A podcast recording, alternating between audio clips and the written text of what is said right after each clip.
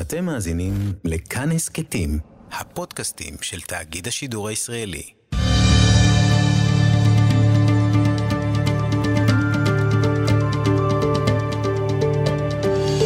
כיוון הרוח עם בני טייטלבוים שלום וברכה. זה קרה לפני שנה, קצת יותר. אבי אושפז בבית החולים, ואני מבחין בעמדת האחיות בכרטיס אדי, ופעם ראשונה בחיי חתמתי עליו. משום מה הייתה לי עכבה. חיכיתי שנים רבות עם החתימה על הכרטיס לתרומת איברים. אומרים שזו סגולה לאריכות ימים. מדוע בעצם חיכיתי כל כך הרבה שנים? הרב פרופסור אברהם שטיינברג, שלום. שלום לך. אתה מנהל האנציקלופדיה התלמודית, אתה רופא? נוירולוג?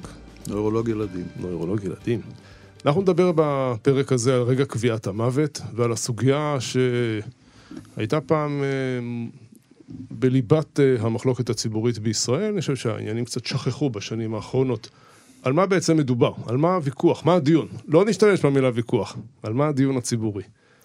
אוקיי, אז אתה באמת קשרת את זה לתרומת איברים או לחתימה על כרטיס אדי, שזה באמת הנפקותא העיקרית של קביעת רגע המוות ושל הוויכוח הציבורי וההלכתי, אבל יש לזה גם נפקותות אחרות, כך שזה עומד בעצם בפני עצמו. איך קובעים את רגע מותו של האדם?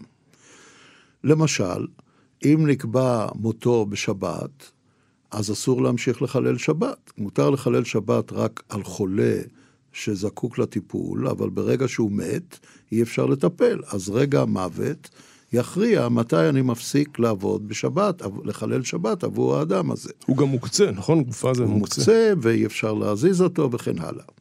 או למשל לענייני ירושה. אב ובן מתו, והשאלה מי ירש את מי. זה יוכרע מי מת לפני מי, נכון? אז מה היה הרגע שההוא מת לעומת הרגע שההוא מת? יריתי במישהו. אם רגע לפני זה הוא כבר היה מת, אז לא רצחתי אותו. אם הוא עוד היה חי, אז רצחתי אותו. זאת אומרת, יש הרבה הרבה השלכות לקביעה המדויקת של רגע המוות.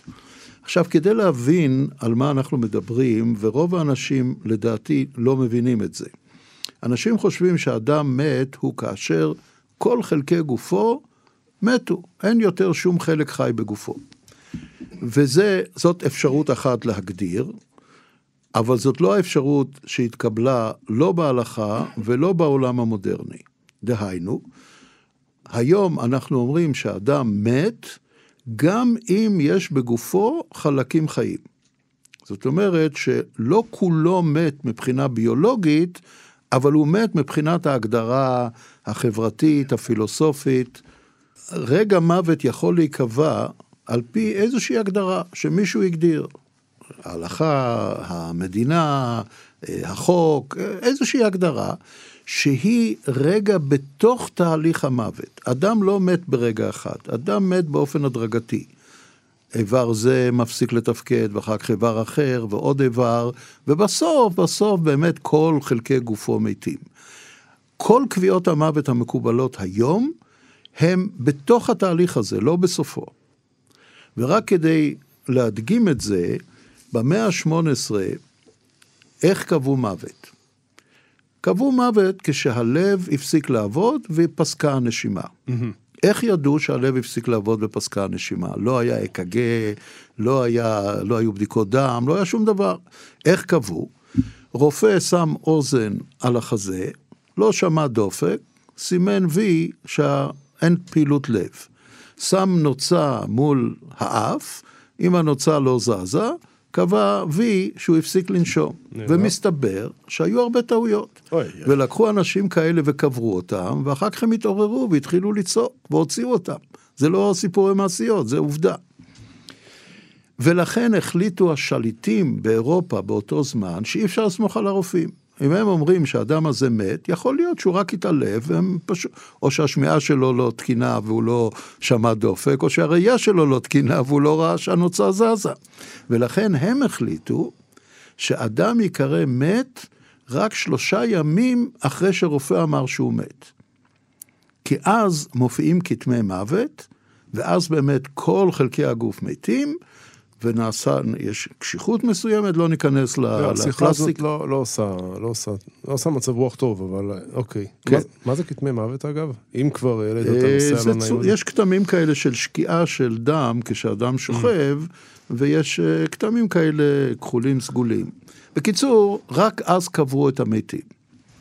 זה עורר מחלוקת גדולה מאוד בין חכמי ישראל, ורובם התנגדו לקביעה הזו, כי הם אמרו שלפי ההלכה הוא מת כשהרופא אמר שהוא מת באמת, כשאין דופק ואין נשימה. ולחכות שלושה ימים זה איסור של הלנת המת. עוברים על איסור מן התורה, אם שומעים לשליט, עד כדי כך. בימינו אין מקום שמחכה שלושה ימים, אלא קובעים קריטריון, ואם הרופא מאשר שהקריטריון יתקבל, אז האדם הזה הוא מת. שהוא מה או, הקריטריון? אז על זה המחלוקת. אה. מהו הקריטריון?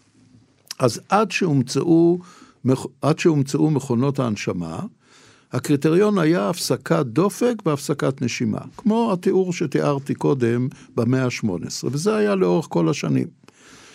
מה זה אומר? זה אומר שאם הלב הפסיק לעבוד והאדם לא נושם, גם אם חלקים בגופו עדיין חיים, למשל הכליה עדיין חיה חצי שעה, שעה, ועוד אפשר להוציא אותה ולשתול אותה באדם שחסר כליה, והוא יחיה עם הכליה הזו. זאת אומרת, זו כליה מתפקדת מצוין, ובכל זאת אני קובר אותו, כי התקיים הקריטריון שהלב הפסיק לעבוד ואין נשימה. כאשר המציאו את מכונות ההנשמה, קרתה דיסוציאציה בין פעולת הלב לבין פעולת הנשימה. כלומר, מי שאחראי על פעולת הלב זה הלב עצמו. ללב יש קוצב פנימי שמפעיל אותו. מי שאחראי על הנשימה זה לא הריאות, זה המרכז נשימה שנמצא בגזע המוח, שהוא מפעיל את מערך הנשימה. עכשיו, יכול להיות מצב שהמוח מת, המרכז הזה מת, והאדם הזה לא יכול לנשום.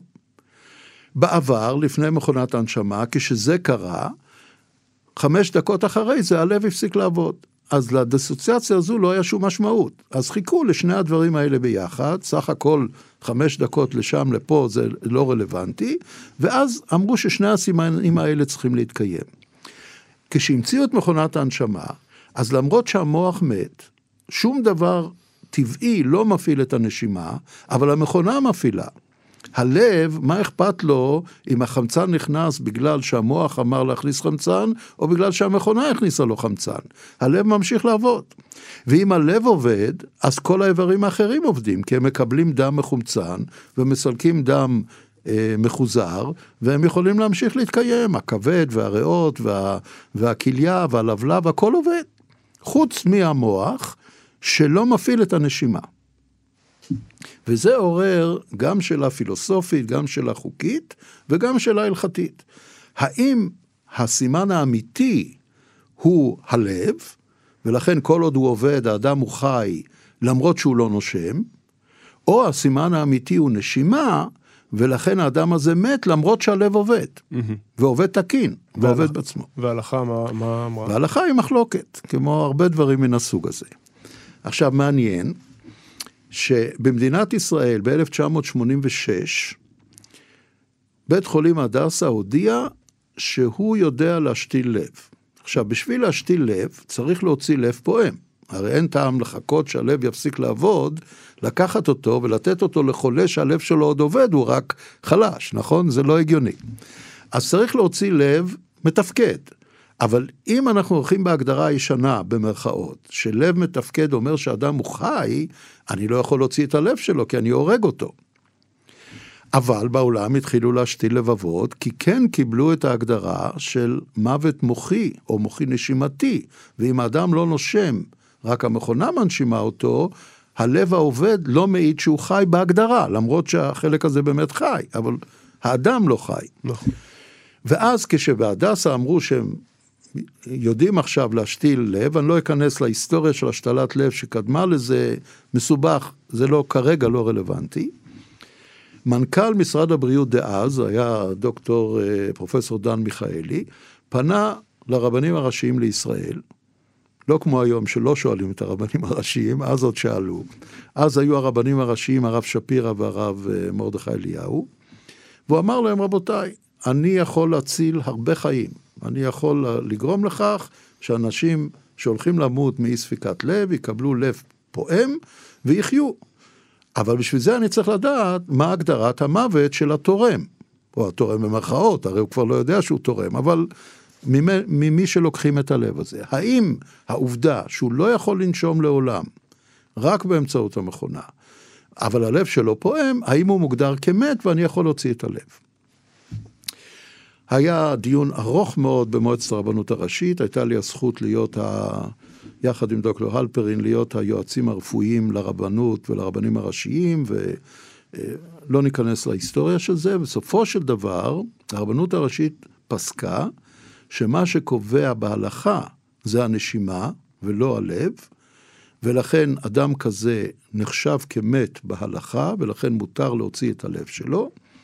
אבל הם ייתנו מספר תנאים כדי לוודא שהמצב הוא בלתי הפיך. כי רק אם הוא בלתי הפיך, אז הוא מת, כי אם זה הפיך, אז uh, כמובן אין לזה שום משמעות. כן. ואז התעוררה מחלוקת עצומה בין הרבנות הראשית להסתדרות הרפואית. הרופאים אמרו, מי אתם שאתם אומרים לנו איך לקבוע באופן רפואי אם זה הפיך או לא הפיך?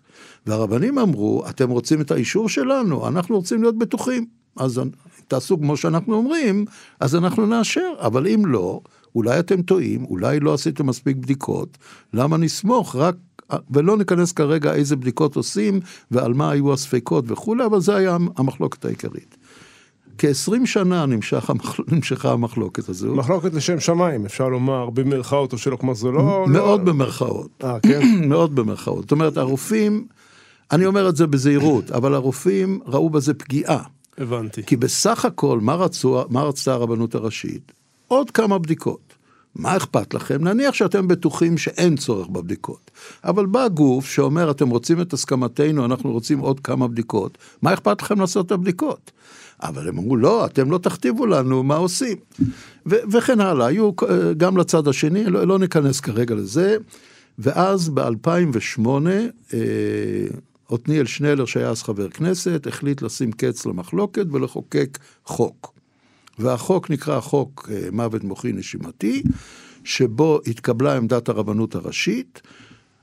מצד אחד, החוק קבע, קבע לראשונה מהו רגע מותו של האדם, מעניין, עד 2008 לא היה בחוק הגדרה מי הוא מת. זאת אומרת, רופא אמר שהוא מת, הוא מת, אבל לא הייתה הגדרה פורמלית של החוק, ואז הוגדר בדיוק אה, מהו החוק, אבל עיקר הדבר היה שצריך לעשות את כל הבדיקות שהרבנות הראשית דרשה, גם מי הרופאים שרשאים לקבוע מה, יש שם סדרה של דברים, אבל מכיוון שהיו רבנים חשובים שהתנגדו לעיקרון, זאת אומרת, הם הסכימו עם הרבנות הראשית שאם אמנם מוות מוחי נשימתי הוא ההגדרה הנכונה למוות, אז צריך לעשות את זה בצורה שהרבנות הראשית רצתה כדי לוודא שאין פה טעויות.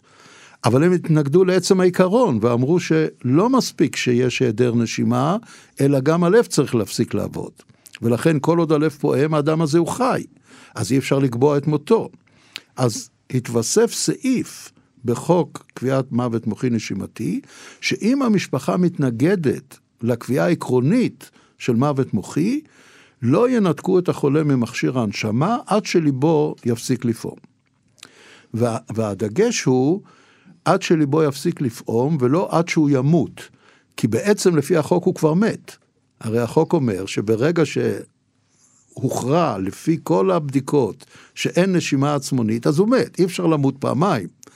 אבל לשיטה שהוא לא מת, אז שזה לא עמדת החוק, אז מותר למשפחה לדרוש שיבקשו לחכות עד שהלב יפסיק לעבוד. וזה בעצם הנוהל היום במדינת ישראל, שמי שמקבל את עמדת, לדעתי, מיעוט הפוסקים, שמוות, אה, שמוות נקבע גם אחרי שהלב מפסיק לעבוד, אז הם זכאים לדרוש שלא אה, ינתקו את מכונת הנשמה, וכמובן, אדם כזה לא יכול להיות תורם איברים.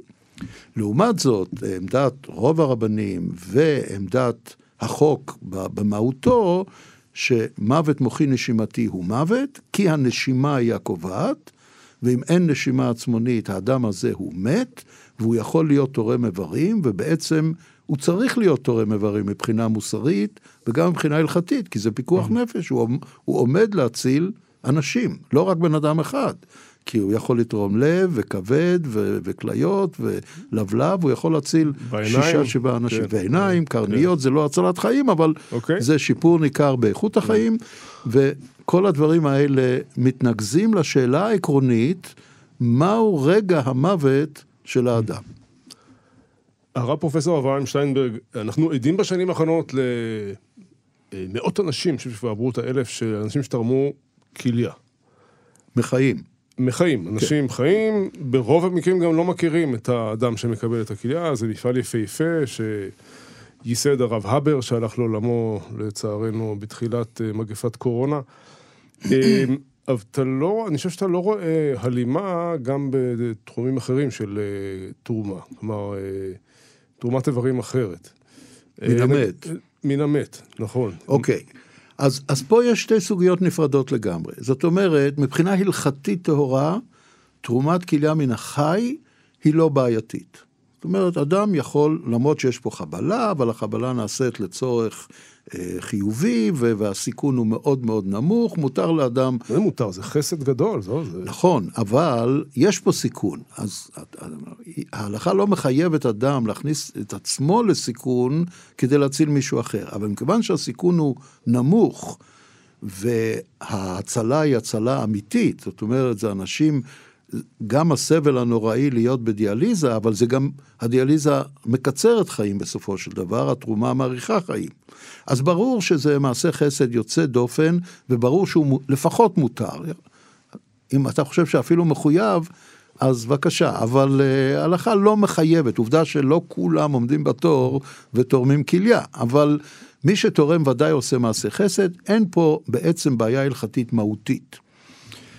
יש כמה בעיות צדדיות, למשל, האם מותר לתגמל אדם כזה? שזו שאלה שאני לא חושב שכרגע כדאי להיכנס אליה, אבל היא נידונה. האם מותר להתנות? אני מוכן לתרום רק לבן הבעיה האמיתית היא להתנות. והמרכז הלאומי להשתלות לא מאפשר התניה. זאת אומרת, אם אתה, אתה אה, מר טייטלבאום בא למרכז הלאומי להשתלות ואומר, יש לי שתי כליות, אני אדם בריא, אני יכול לחיות טוב מאוד עם כליה אחת, יש לי פה מישהו שאין לו כליות, ואם אני אתרום לו כליה הוא יחיה, אז הם יגידו לך, מי שאתה תתרום לו יהיה מי שמופיע ברשימה הראשון, לפי הסדר. וזה הכל ממוחשב, אין פה יד אדם באמצע, ואתה חייב לתת את זה. וזה לא משנה מי הוא הראשון. לא משנה מאיזה מוצא הוא ומאיזה מין הוא ובאיזה גיל הוא וכולי. לעומת זאת, הקבוצה של הבר, שיש לי הכבוד לעמוד בראש ועדת האתיקה של מתנת חיים, הקבוצה הזו אומרת, אתה יכול לבחור. וההיגיון שעומד מאחורי זה, זה הכליה היא שלי. נניח שיש לי כסף, ואני מוכן לתרום כסף. האם תחייב אותי לתרום לפי איזה רשימה, קודם לבית כנסת ההוא ואחר כך לבית כנסת שאתה לא מתפלל בו וכן הלאה? אתה תורם למי שאתה רוצה, זה mm. זכותך. ולכן מותר לך לבחור. וזה ההבדל בין שתי המוסדות הללו, כאשר התורם כן או לא רשאי לבחור. מעניין לציין שרוב התורמים מחיים הם אנשים מהציונות הדתית-לאומית.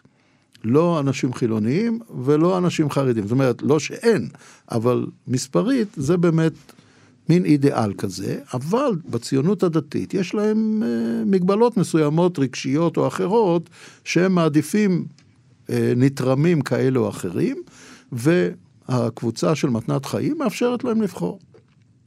יש הרבה בעיות אתיות שמתעוררות למשל אם הנתרם נמצא במצב דחוף.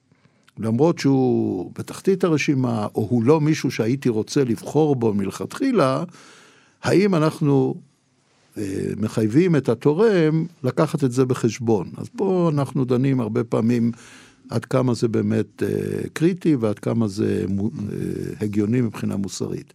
אבל ברוב המקרים אין בעיות. לעומת זאת, תרומה מן המת כרוכה בהרבה מאוד שאלות שהם מעבר להלכה. זאת אומרת, חוץ מהשאלה האם באמת האדם הזה מת או לא, שזאת השאלה שכרגע דנו בה, ויש כאלה שיגידו שהוא לא מת, אז ודאי שאני לא יכול להיות תורם איברים. אבל יש הרבה אה, שאלות, לדעתי, רגשיות, פסיכולוגיות, למרות שלפעמים עוטפים אותם בסוגיות הלכתיות, אבל הן באמת לא רלוונטיות. למשל, מה יהיה עם הקבורה של האדם הזה? האם נקבור אותו בלי כל האיברים הפנימיים שלו? פשוט, לא? אם הוא תרם אז אי אפשר. אי אפשר, אבל האם מותר, לו, האם מותר לי להסכים תרומ, לתרומת איברים של קרוב משפחה שלי שמת והוא מוגדר כמת לפי הבנתי, אבל אחרי שאני אוציא ממנו את האיברים, אני אקבור אותו ללא האיברים. פשיטה.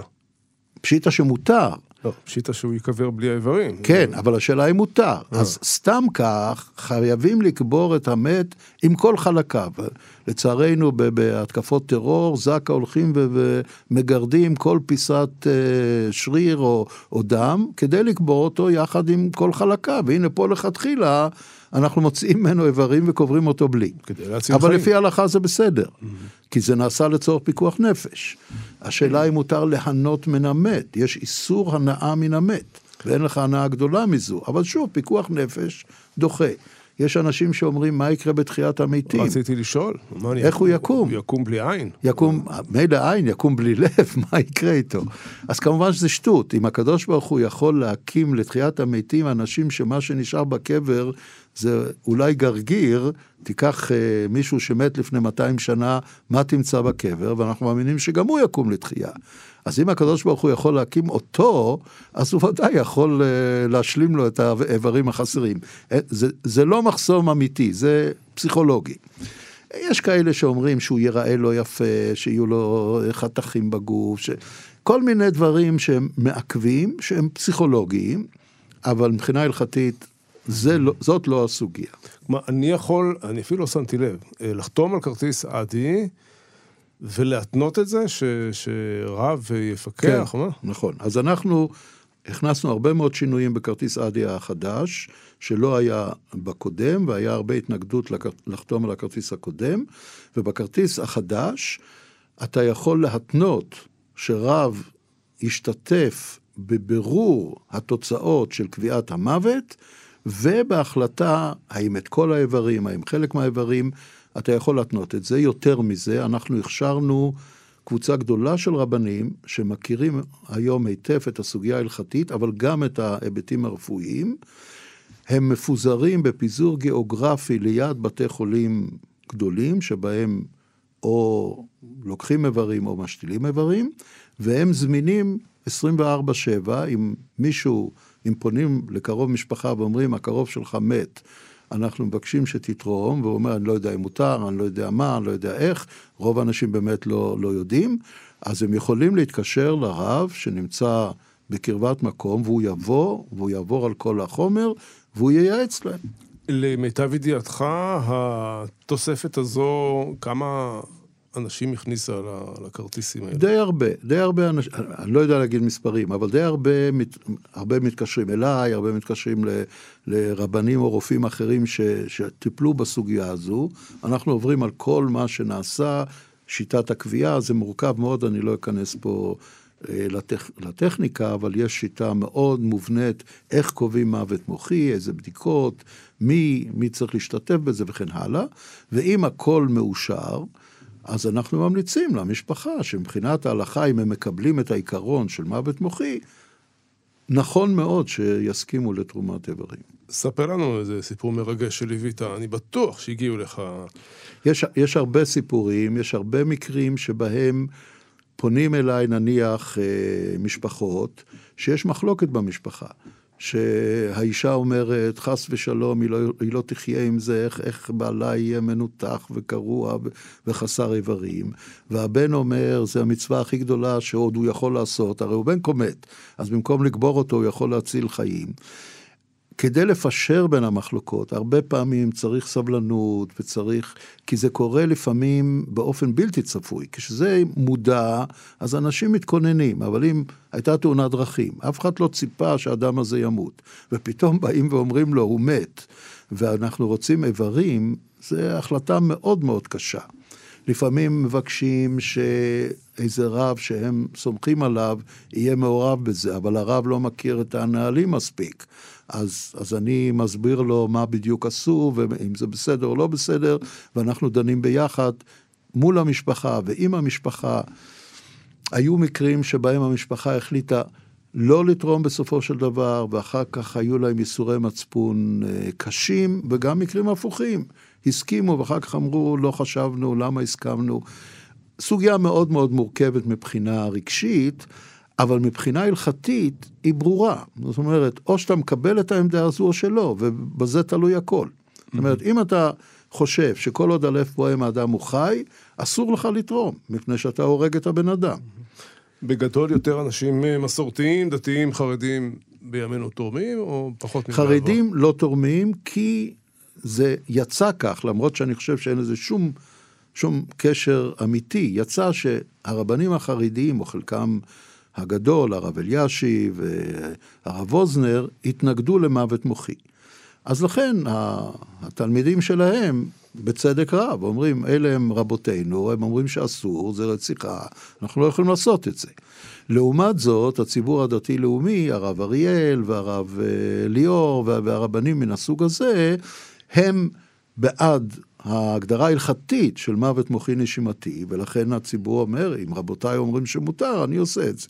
יש כמובן מכאן ולכאן, זאת אומרת, למשל הרב עובדיה יוסף כן הסכים למוות המוחי, הרב עמאר מסכים, כך שזה לא תמיד חד וחלק חרדי מול דתי-לאומי, אבל בגדול זאת, ה... זאת התפיסה. מה הרב שלמה זלמן אוירבך מה אמר?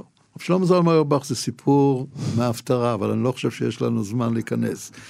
הרב שלמה זלמן אוירבך, היה, הייתה לו קושייה גדולה על הקביעה של המוות המוחי מאיזושהי סוגיה בגמרא.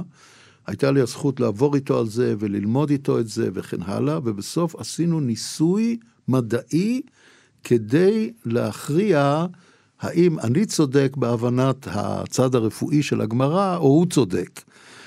וזה סיפור מעניין מאוד. אני... יש לנו דקה וחצי. אוקיי, אז מה שקרה זה, יש סוגיה במסכת ערכין, שאישה מעוברת שמתה, עוברה תמיד מת לפניה. כי הוא קטן, כי הוא רגיש, ואם היא מתה אז הוא ודאי מת. והנה, במצב של אישה מעוברת היום, שהיא במצב של מוות מוחי, אנחנו יכולים לחלץ את העובר בניתוח קיסרי והוא יחיה.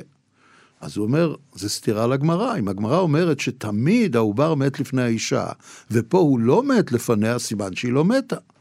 כי אחרת זה נגד הגמרא.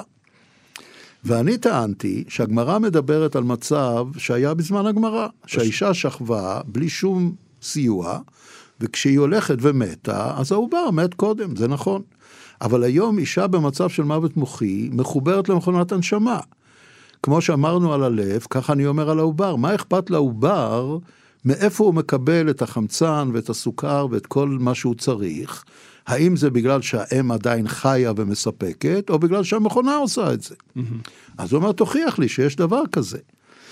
ואז הוא בנה ניסוי, והוא אמר, יש מצב שזה ברור במשנה שזה מוות, וזה הותז הראש.